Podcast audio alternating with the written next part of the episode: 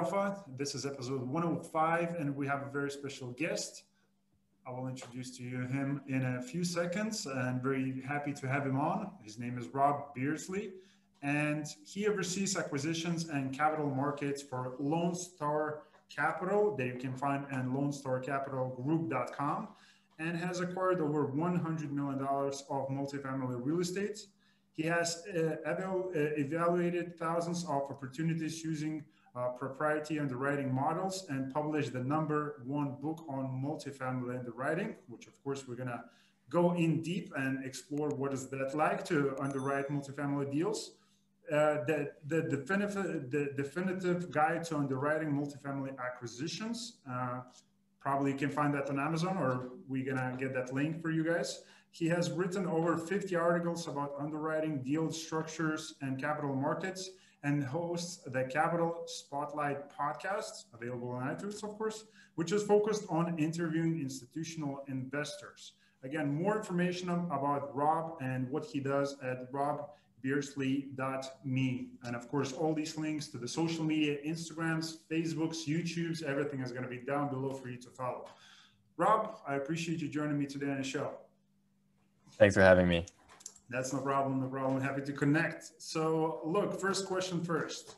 How old are you right now? 23. 23, here you go. 23, $100 million of multifamily in real estate and a book about, underwriting. I mean, where's that coming from at 23 years old, right? So the question would be can you talk about your personal background, where you're coming from, and how did you get involved with the real estate investing? Sure. So my background, I grew up in Silicon Valley in Northern California, and, despite being surrounded by technology startups and, the giant technology companies of Silicon Valley, I grew up in a real estate family. My parents ran a real estate brokerage firm out of their home, essentially. So they both worked from home.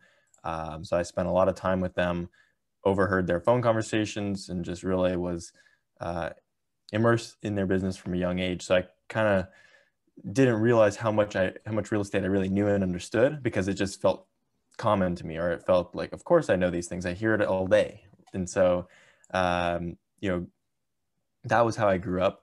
But then when it was time to go to school and start focusing on a career, my parents didn't want me to pursue real estate. They thought that tech was more sexy, and they, being in Silicon Valley, they thought, oh, well, look at all the people that are, selling their startups for $100 million, $1 billion. That's what you should do. And so I went to school for information systems and was, learning computer science. But, pretty quickly I came back around to real estate and was fully obsessed and studying on my own time, and was, starting to think about investing and actually making investments and building my own business. And it essentially consumed me to the point where I decided it was best to leave school and start my company, Lone Star Capital. Wow. Okay. So a few things to cover here, because I have so many questions coming up to my head. Again, first of all, your parents are involved in real estate. They own a brokerage in California, right? So how did they give you that kind of, there was like, oh, don't pursue the real estate business. Why is that? To be honest, I think it was because the way that they were approaching the real estate business was in a way that they weren't particularly satisfied with, and didn't, want the same for me, because, they were essentially, running a very, any business is hands-on, but a very transactional business, a lot of work, a lot of clients, and they're not really building a portfolio on the brokerage side. Mm-hmm. And, so they came from that background and the lack of scale associated with residential versus commercial. And so I think that was the big difference. Once I was doing my research and exploring and saw that, commercial real estate could be a very exciting and lucrative path for me to pursue that was actually scalable, not only scalable in terms of, company size, portfolio size, income size, but also scalable in terms of my passion, right? It's something that I'm not necessarily going to grow out of, because there's always something new. There are always new challenges associated with growth and every step of the way. So it's a very rewarding business to be in. Well, I agree with that. You know, $100 million in real estate so far. So, I mean, it seems like you guys are doing pretty well for yourself, you know, in these times. But the question that I have, I mean, you follow then the education, which you said, what have you studied before? Information systems. Information systems. So, and of course you quit, you know, that somebody was like, I need to leave because it doesn't make any sense. Have you found that, I mean, the education, how much you acquired of that education, I don't personally know, but did it help you to, you know, in your real estate business a little bit? Sure, it definitely helped a little bit. You know, one thing about computer science is it's essentially a skill in problem solving, right? Once you understand language, then you just are basically trying to solve problems through the language. And problem solving, I think, is one of the most valuable skills, and it applies across, you know, all disciplines. And so I definitely took away that, that rigorous problem solving attitude, you know, to everything I do. And yeah, so I definitely, you know, took that away from it. And I'm sure maybe you kind of came up with something that helped you maybe craft the underwriting process. Maybe there's something to that too, but of course we're going to cover that. One thing that I wanted to ask you again, you learned from your parents things on like what not to do, which is obviously not have, you know, hundreds of thousands of different transactions, which is like on a sales job and maybe it's too boring. So have one transaction where you can close a big unit apartment or something in that nature, right? But what is the thing that you took away from your parents as a business people? Like that was a great advice. Well, my dad is a huge mentor to me and I'm very fortunate for that. And so he's one of the most hardworking and determined people that I've ever been around. And it's his great skill, but it's also a fault of his because he's so persistent and he's so determined that he'll pretty much accomplish whatever he's trying to accomplish, but sometimes it's a pyrrhic victory, right? It's to what end, you know, because there might've been a simpler solution or something like that. So it's a balance that you need to have, because for sure to be successful in any way, you have to have that determination and that persistence.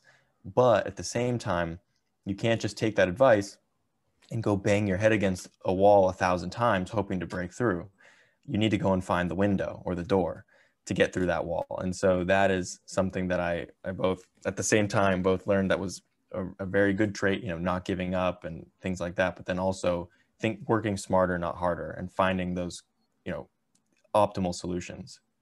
Got it. Okay. So your personal journey in real estate investing, I would like to talk about that also, because I mean, you know, again, just mentioning 23 years old, $100 million acquired with the Lone Star Capital so far in multifamily deals specifically. So can you talk about the first deal that you came across? Can you give us like a little bit of background and the story behind it?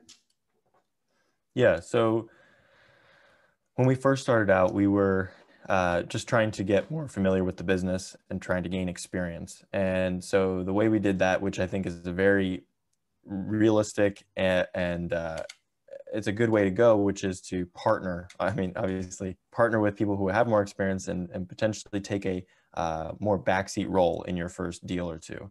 Not necessary, but it's definitely a great way to learn. And you learn a lot more than you think. You think, oh, well, how am I going to learn by just kind of taking a backseat and letting somebody lead the way? But you do, you learn a lot. And so even if you just go through the process of, for example, partnering with somebody and raising capital, you're going to learn a ton, because you're going to be asked questions from your investors. You're going to learn about, you know, the closing process and then the actual asset management practice. So that's what we did. And we, you know, we raised a few dollars from some family and friends investors who were, you know, who saw our vision and believed in the investment thesis. And then from there, that allowed us to grow and, you know, pursue our own deal where it was our lead sponsorship, our name, and it was going to be our asset. Got it. So first kind of investments you went as a limited partner, right? Yeah, limited partner and co-GP partner, where we were, you know, essentially, like I said, taking a back seat. Mm-hmm. Yeah, got it. So what was the first acquisition as a GP? Can you talk about that? Yeah, the first acquisition was a 261 unit property in Houston, Texas. And that was a whole, I could write a whole book on just that, all the lessons learned, all the mistakes made. So fantastic experience. And we had the many challenges, including raising capital, right? I think people both over and underestimate raising how difficult it is to raise capital. You know, when you first start out. Yeah, please, can you talk about that? Yeah, thanks. Yeah. So when you first start, you probably think raising capital is easier than it really is. You know, the reality is raising capital is very challenging. You encounter a lot of no's, and it's not something that you can just set up overnight. It takes a long time to establish relationships, and getting those relationships from the starting point of getting them to know you, then to like you, and then to finally trust you, right? And that's the full series of steps required. And so it's kind of hard to be new and go out there and look to raise, you know, $4 million, because you essentially haven't dug your well before you were thirsty, right? It's very hard to dig your well when you're thirsty. And so that is something that I definitely preach. And it's terrific advice. A lot of people are misled by the idea that if they have a good deal in hand, then the money will come. Mm-hmm. Or they think, well, first I just need to get a good deal and then I'll figure out the money later. But really, I think it's the opposite. You should be, I mean, you need to be doing both at the same time, but you need to be absolutely digging your relationship and investor well before you're thirsty, because by the time you need it, it's too late. Yeah, definitely makes sense. Okay. So any advice for people, you know, who are watching and kind of, you know, building those quality relationships? I mean, how do you start? How do you go about? And like, are you talking about kind of, because of course, maybe there's people who are watching and they kind of have those, you know, accredited type of people in their current network, but how do you expand your reach and how do you reach more people? Yeah. So some people, like you said, are lucky enough to have accredited and high net worth investor type of people already in their network. And that's, you know, like I said, that's very lucky, and you can develop those relationships because they already know you. So wait, what you asked is taking kind of the top of the funnel, and how do you bring that? How do you widen that? How do you increase that? And I think, you know, it's pretty straightforward, but it's a lot of work. And so not a lot of people do it, but the best ways are to participate and contribute to thought leadership platforms like LinkedIn, BiggerPockets, Facebook, virtual conferences, live conferences, YouTube, podcasts.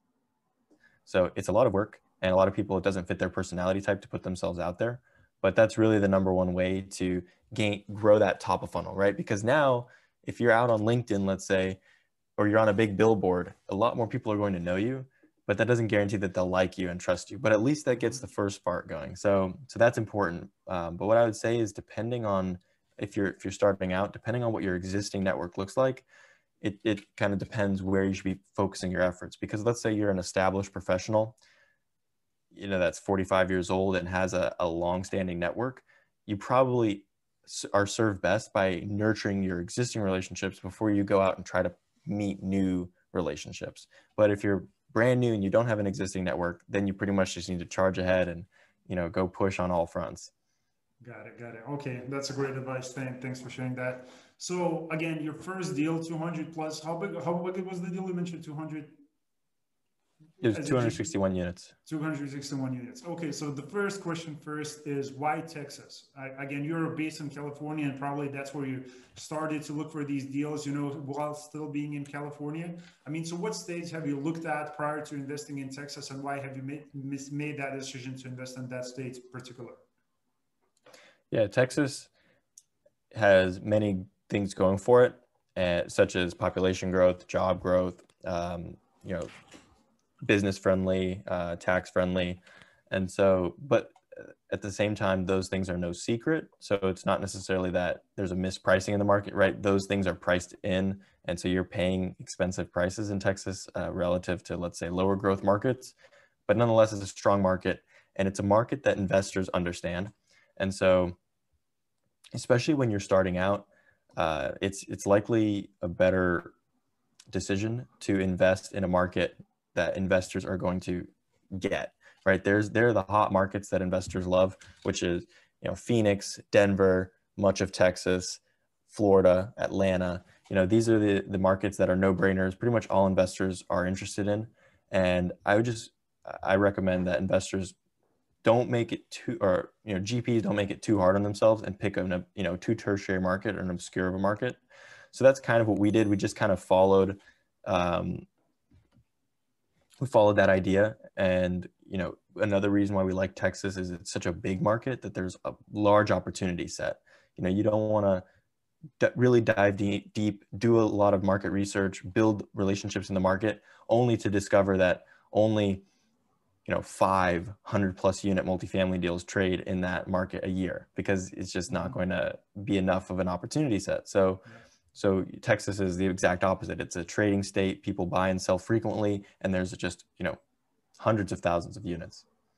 Got it. Makes sense. So talking about your current investor base, I mean, maybe you can give kind of broad number, like, because it's $100 million of a portfolio we're talking about. So how many investors do you have currently in that as a passive?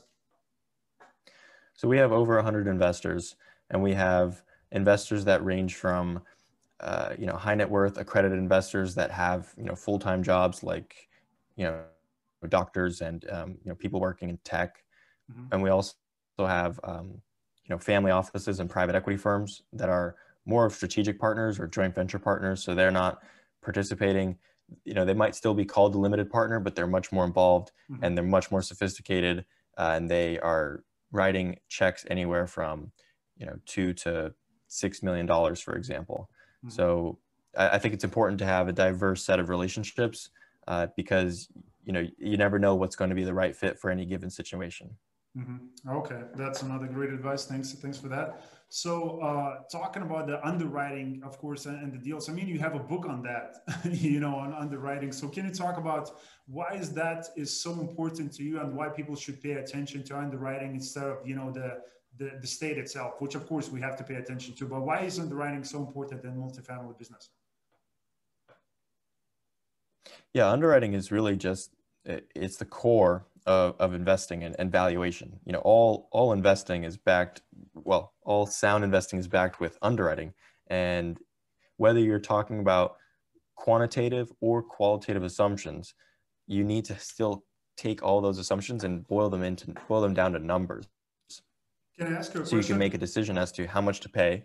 Can I ask you a question, sorry, before you go into the details? Is it possible, let's say, for somebody who's involved, kind of try to make any common sense, you know, because of course, if we're going to look at the market, if the property is on sale, that means somebody used to own it and they used to cash flow positive or negative. That's of course when the underwriting comes in place. But it means if somebody is selling the property, if I'm going to buy it without doing the perfect underwriting, is it, and like, how is that possible if it's going to cash flow positive? Or like, is there a percentage, like, you know, of course I understand people get lucky with buying the deals when sometimes they don't know what they kind of doing. They don't have no clue, but like, is it possible to buy deals without doing the perfect underwriting?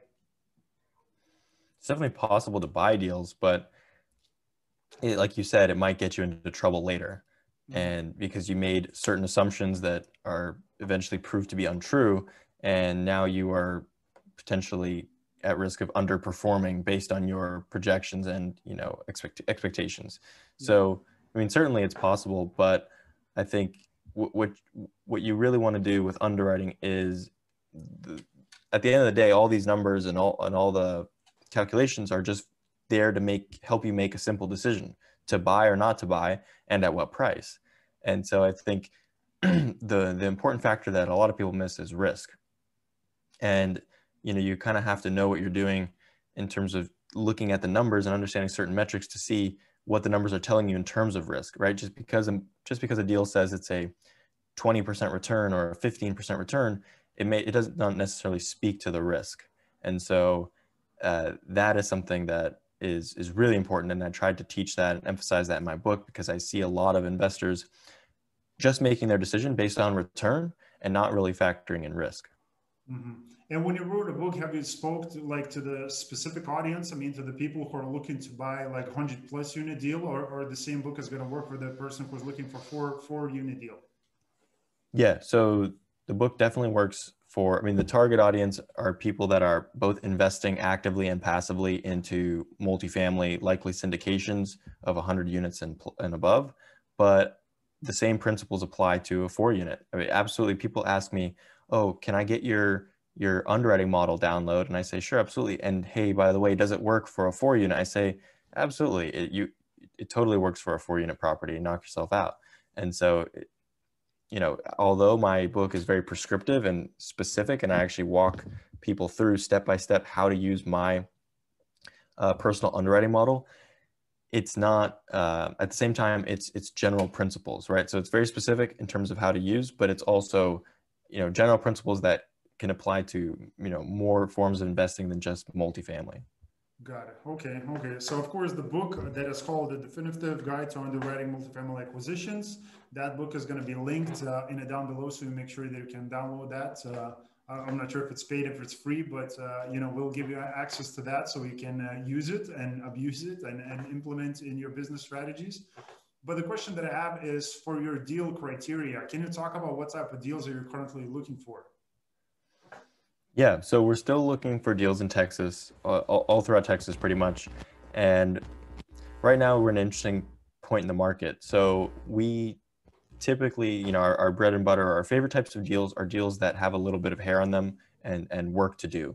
You know, they've been neglected by the previous ownership and they have upside either through renovations, management, or the capital structure. And so those deals typically necessitate financing them with a bridge loan because they're not a stabilized deal. They're a transitional deal. But bridge loans today are more expensive. You know, there's a big delta in the pricing of a bridge loan versus, you know, stabilized debt through Fannie and Freddie. So really, in my opinion, the best buys in the market are deals that are agency financeable, meaning they are stabilized and you can put long-term, conservative, cheap debt on them. So that limits our options today. And furthermore, we're, you know, the returns that we're seeking are very difficult to find in the market. So, you know, to give you an example, we're looking for somewhere around a 16% IRR net to investor. And, you know, that roughly translates in our markets to a 7% return on cost, which, you know, when you're buying at a 5 cap, it's difficult to push the operations up to a 7% return on cost. So those are kind of just some metrics to throw out, but we're very, you know, we analyze very much so bottom up. We look at a deal on a deal by deal basis. Just because a deal's in a market that we like doesn't mean we like the deal, right? We look at the deal bottom up and, you know, evaluate all those metrics that I mentioned. Mm-hmm. Got it. So how many deals do you have come through your table? I mean, how many deals are you currently looking at and having a pipeline, and like, what is the strategy? How many deals are you planning to close on this year? So our goal is to underwrite at least 10 deals a week for acquisition, and then 10 deals a week for preferred equity investment. And so preferred equity, just as a quick aside, is a new strategy that we launched in response to COVID, really, when we saw the structural changes occur in the capital markets.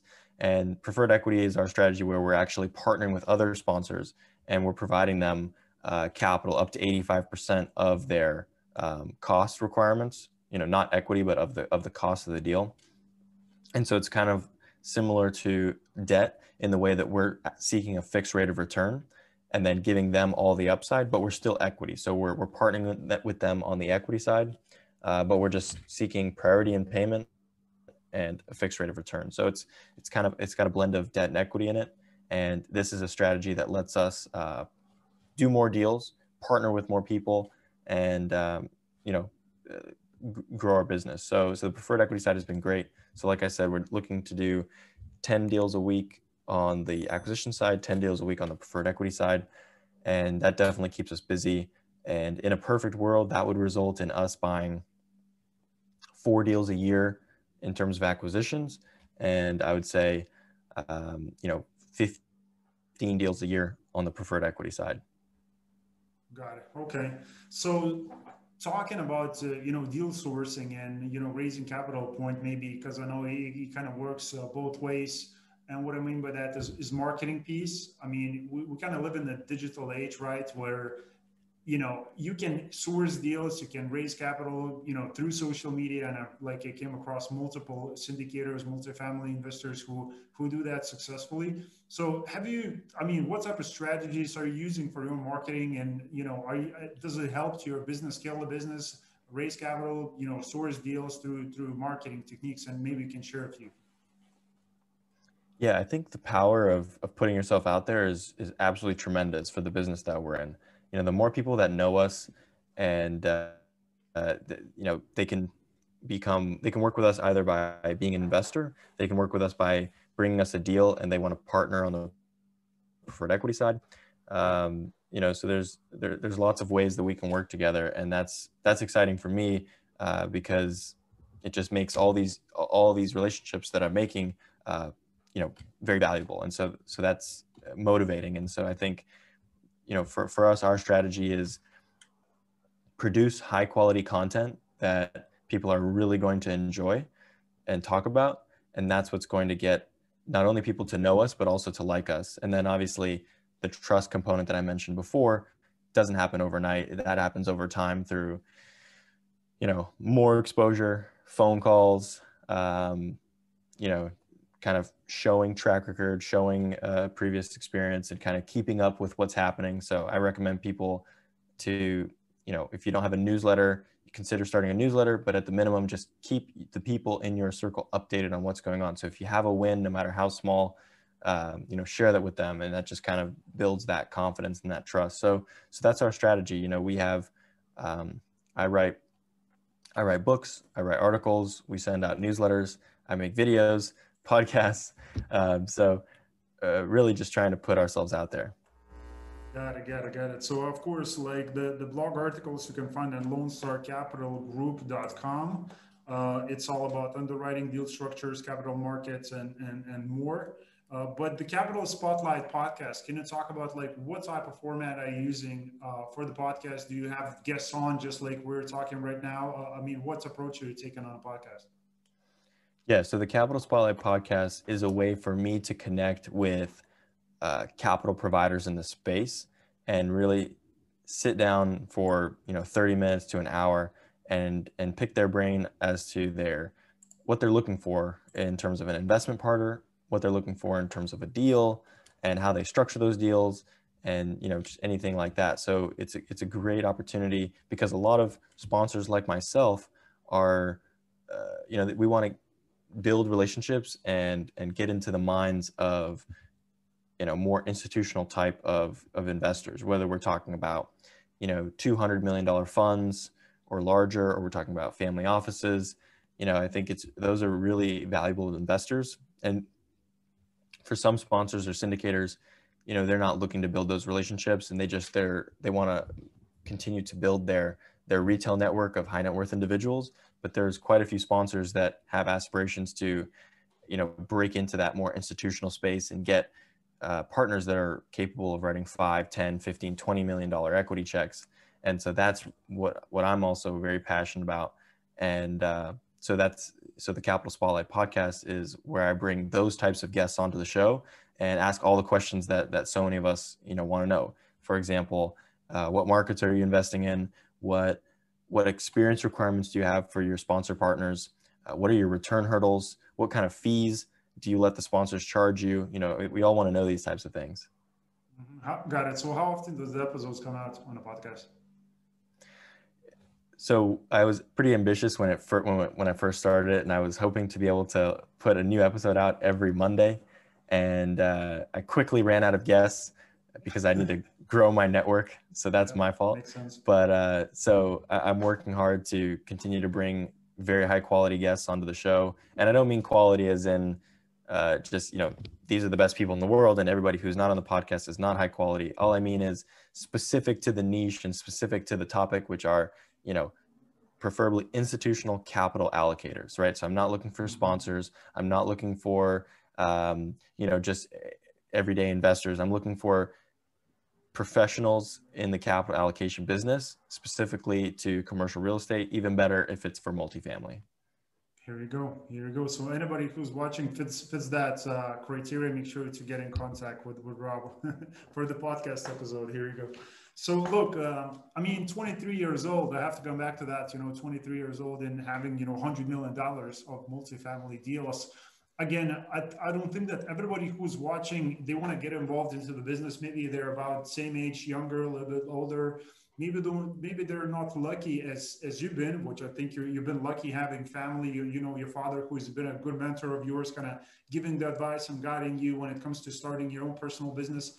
like what tips would you recommend or give, you know, for the people, you know, who's watching, like the stepping stones, how to go get involved with the multifamily business? Yeah. So first is education. And that sounds simple and straightforward because pretty much anything that you start starts with education. But I think what I'll say is it's not a 2-year process or a 5-year process to become educated. You can really, if you just really want it and you are really passionate about it, within 6 months of making it your life and going to every meetup, every conference, taking every phone call in and being brave enough to reach out to people who you think may not be accessible, you know, reach out, have conversations, put yourself out there, be willing to say that you don't know something so that you have the chance to learn. Because when you just sit there and say, okay, then you don't learn whatever that you didn't really understand. So it's putting yourself out there, I think, is really important to get that baseline of education. And then from there, it's having the confidence to continue to put yourself out there, to now build those relationships further, and not just coming from a position of I want to take and learn, but I want to communicate and contribute and grow together. And that's where you start to see opportunities come to you. So when you are talking to people, you know, deals will come your way, investors will come your way when you take this approach of, you know, wanting to contribute, give, and grow. Got it. And by the way, I think we just lost 50% of the audience when you said, go to these events, do this, do that, you know, connect with people. Like, man, it sounds like a hard work to do, you know, which is probably is, you know, but look, that, I think that's what it takes. I mean, I don't think I know because you're going through the same and building the business. So you're kind of giving the tips of what you're actually doing and did prior to that. So, but I think it could be a little bit too early to ask you that question, but I always ask that question because I want to kind of digging deeper into the core and find out what the true reasons for the business person are when it comes to building the business. Because you're still 23, but let's look. I'm still going to ask you the question: like, what is the legacy that you're looking to leave behind you? Well, the thing that really drives me is any pursuit of excellence, and the point of it is not to achieve anything or to get anywhere. It's the journey, and that's obviously cliche, but it's very true. And a fool, I always say, and I can't remember who said this, but a fool is someone who achieves his goals, because you should be constantly raising the bar higher and higher, because it's no fun to just get to the top of the mountain and then just say, okay, I'm done. So I'm not looking to leave any specific legacy. I don't want to, you know, build something and then be able to say, here's my thing that I built. I just want to, you know, be known or not known, but just to consistently pursue excellence in whatever I'm chasing. Here we go. That's a good enough answer. I mean, it works for me, and it does make sense. I love the fact that you're using the quote that it says, you know, keep reaching for the new heights and new levels, because there's always a new level. Even when you find there is no, you know, there is no room, there's always, you know, more room to improve and grow. So, I mean, you know, I love it. Again, the information that you provide, of course, we can go, you know, in depth, and we can go as long as we want. We can talk here probably another, you know, couple hours and kind of discuss the underwriting process. But hey, look, there's a book for that people can go and download. So we're going to make sure that we put that there so people can grab it. But I really want to appreciate, you know, say a big thank you for being today on the show. I mean, you know, just coming back to the fact, I don't know why my brain just coming back to like you're 23, $100 million in real estate, which just doesn't happen that often, you know, for people your age. So, you know, congratulations on that, definitely. Guys and girls, make sure you connect with Rob. Of course, as I said, if you fit the podcast criteria, that will be awesome. If not, just contact him, you know, and talk real estate, you know, passive active investing. I'm sure he will dedicate a few minutes for you so we can talk real estate, because this man is real go-giver, and he's passionate about what he's working on. So Rob, thank you for being on the show today. I appreciate it. Yeah, thank you so much for having me. No worries. So guys and girls, before we go, just one thing that I wanted to ask you. If you share this episode with a friend of yours, you know, that one who always talks about real estate and investing but never pulls the trigger, make sure to send this episode his or her way, because that person is going to find a lot of inspiration, strategies, tools, techniques, how to start their own personal multifamily business or get involved with it passively. So make sure to do that. Rob, again, thank you for being on the show. And as always, I will see you in the next episode. Thanks for watching.